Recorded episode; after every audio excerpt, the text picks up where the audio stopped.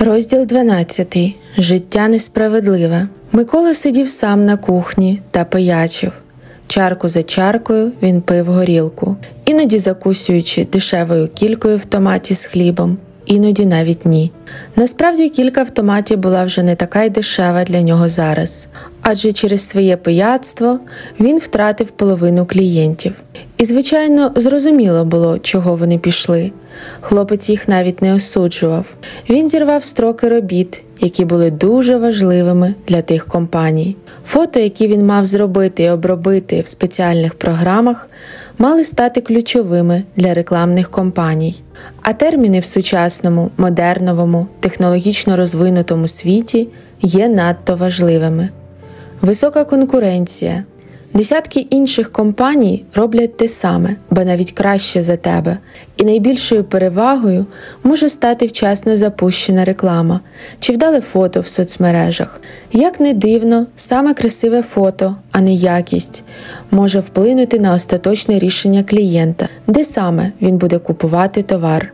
Микола ж останнім часом через свої неконтрольовані запої міг просто не з'явитися на зустріч чи не відповісти по телефону, або починав придумувати сотні причин, чому він не зробив свою роботу вчасно, і клієнт мусив знову і знову слухати ці виправдання, аж поки йому не уривався терпець, і він не розривав контракт з Миколою. Горілка глушила його біль по марічці, яка, на відміну від його фантазій, зовсім не плакала чи сумувала з приводу його пияцтва.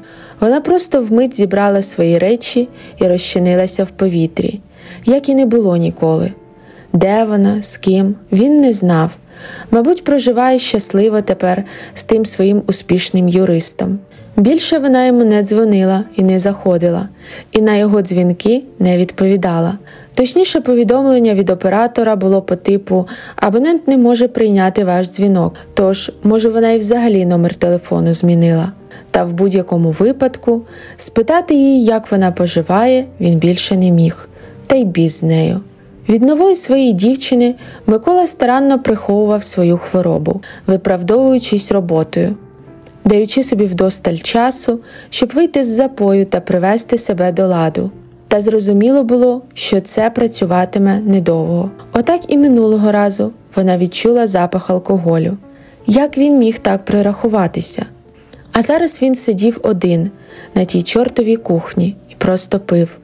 Черговий раз потягнувся за пляшкою, рука почала труситися. А що б тобі, пробурмотів, ще таких симптомів не вистачало.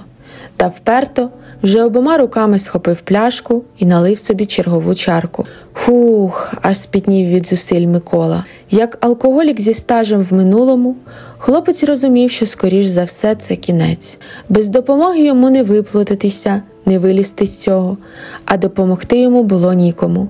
У алкоголіка зазвичай немає друзів, особливо друзів з грошима. Він похмуро схилився над чаркою. Сльоза якогось п'яного відчаю скотилася з щоки і капнула на стіл. Життя несправедливе, прошепотів він і заплакав. По-дитячому так, витираючи замазаною кількою рукою сльози щік. Чому я? Чому саме я? Наплакавшись вдосталь, він допив другу пляшку горілки і завалився спати.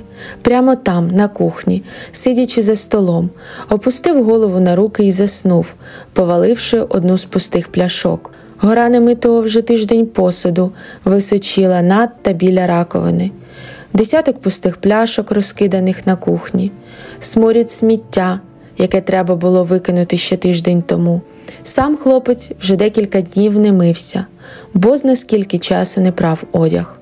Хлопець, якому пророчили чудову кар'єру, може навіть за кордоном, про якого частенько говорили, що він один з десяти найталановитіших фотографів в Україні, який мав прожити яскраве, забезпечене, цікаве життя з коханою дівчиною, створити сім'ю, народити дітей.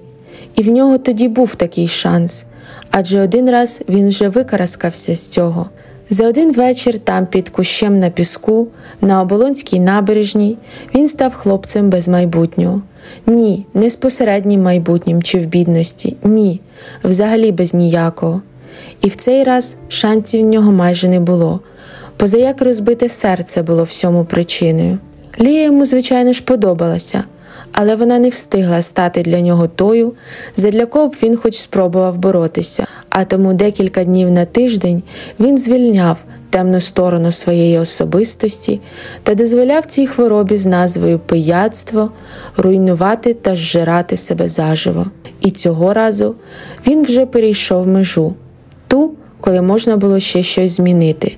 Тепер назад дороги вже не було, і доля хлопця була вирішена.